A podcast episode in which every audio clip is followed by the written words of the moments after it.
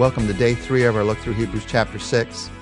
We're going to look at verses 9 to 12 today. And in fact, I'd like to start by reading those verses. Even though we speak like this, dear friends, we are confident of better things in your case, things that accompany salvation. God is not unjust. He will not forget your work and the love that you have shown him as you've helped his people and continue to help them. We want each of you to show this same diligence to the very end in order to make your hope sure. We do not want you to become lazy, but to imitate those who, through faith and patience, inherit what has been promised.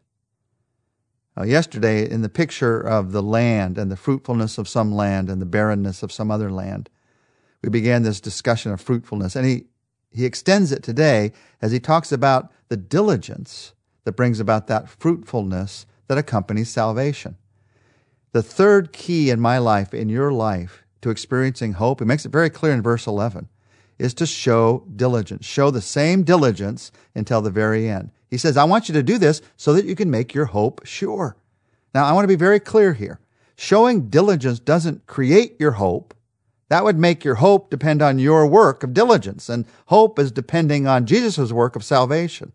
But it does make you more sure of your hope. When he says make your hope sure here, He's not talking about making it more sure than it would have been if you hadn't been diligent in terms of the certainty of it happening.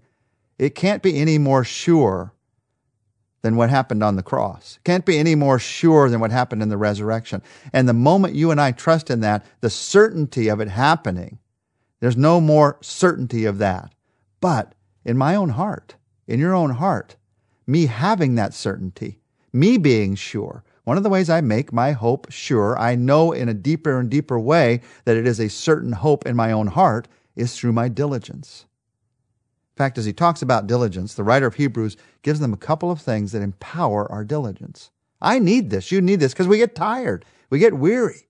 God, we need strength for diligence. So, how does that happen? He talks about the encouragement of other believers and he talks about the justice of God. Those both empower your diligence. First, the encouragement of other believers. He actually models this one. He talks to them and he says, We speak like this, dear friends.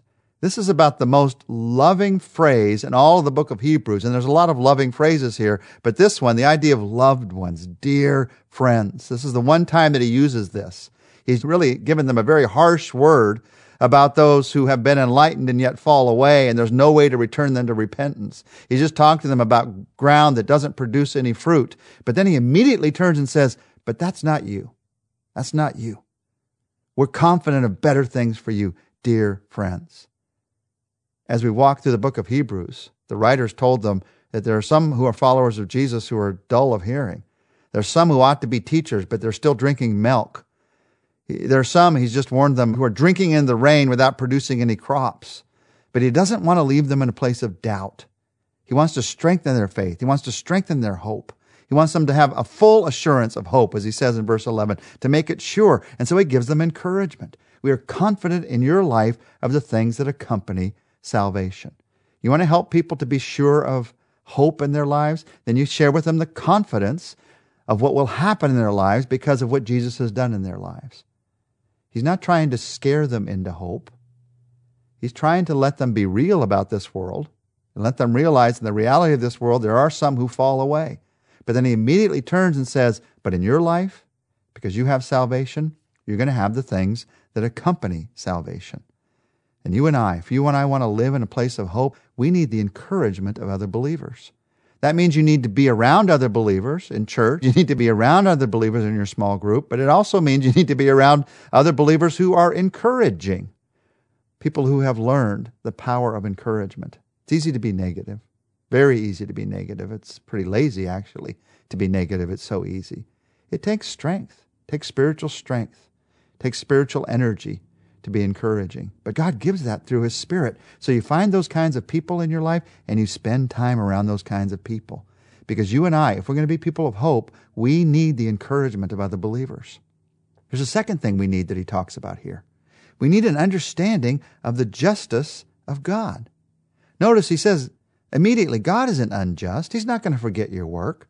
Now, why does he say that as he is encouraging them to be diligent until the very end? Because many times the reason we lose diligence is we lose sight of the justice of God. And we begin to look around and we think, well, these people are being wicked. And it seems like uh, uh, they're making riches. They, they have this very pleasurable life. Why, God, would you allow that to happen? And then we look at believers, maybe even our own life, and we think, those who are faithful to God, they seem to be totally ignored. Uh, they, they seem to be sometimes even ground underfoot in this world. What's going on here? Well, we haven't seen the end of the story yet. And the end of the story is the justice of God. That those who have been wicked in the end will receive punishment for that. And those who have been faithful to God in the end will receive blessings for that. What we see in this world is not all that there is. And in the end, we are going to see the justice of God. So he says, You want to be diligent? Then you got to rely on the justice of God because it will bring everything to light in the end. So to be diligent, I need the encouragement of other believers. I need the justice of God, a knowledge of that in my life. Now, what does it mean? What does it mean to be diligent? When we talk about being diligent in the faith. Well, verse 12, he says, I don't want you to become lazy. So it's the opposite of laziness. It's the opposite of the laziness of just expecting my faith to happen without me doing what God has asked me to do. And in fact, as you read through the book of Hebrews, and this relates to what we just talked about, there are two specific kinds of diligence actions that I take, ways that I don't get lazy in my life that keep me focused on hope. There is the diligence to spend time in God's Word, and there's the diligence to spend time with God's people. Now, by the way, when you spend time with God's Word, you're reminded of His justice. And when you spend time with God's people, you are encouraged by other believers. Same two things we just talked about. And it's all through the book of Hebrews. If I'm going to be a person of hope, I can't just let the word of the world pour into my life day after day after day. Watch this movie, watch this TV show. That one was discouraging. Oh, that one had a nice message. I'm not going to get hope from those messages.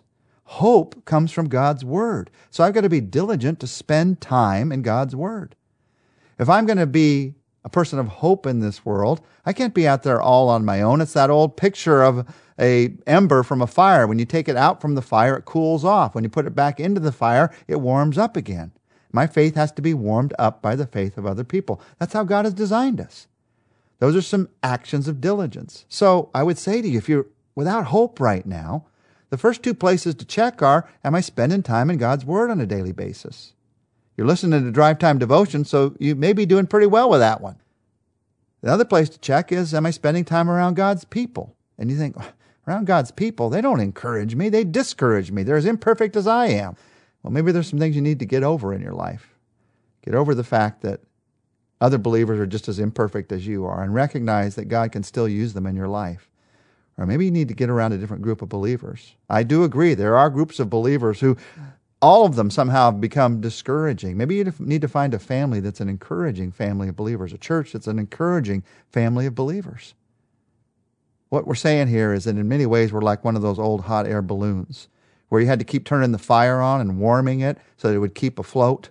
If you let it get too cool, the balloon would gradually, gradually sink. And that's what gets us. The gradually is what gets us.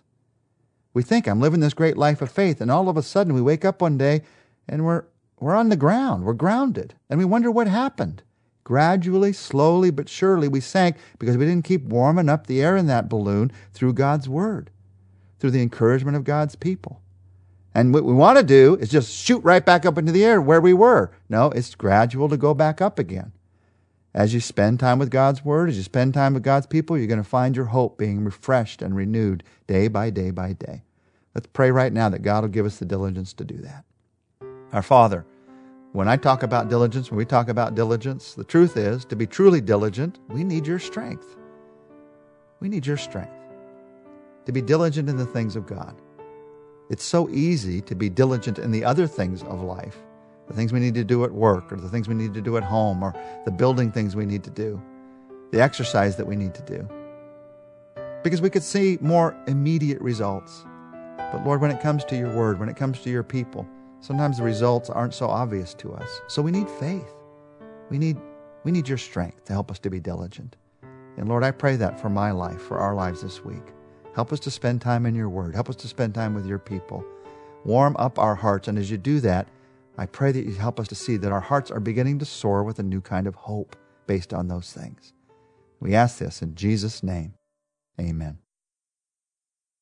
Tomorrow we're going to talk about the need to wait on the promises of God when it comes to experiencing the hope of God.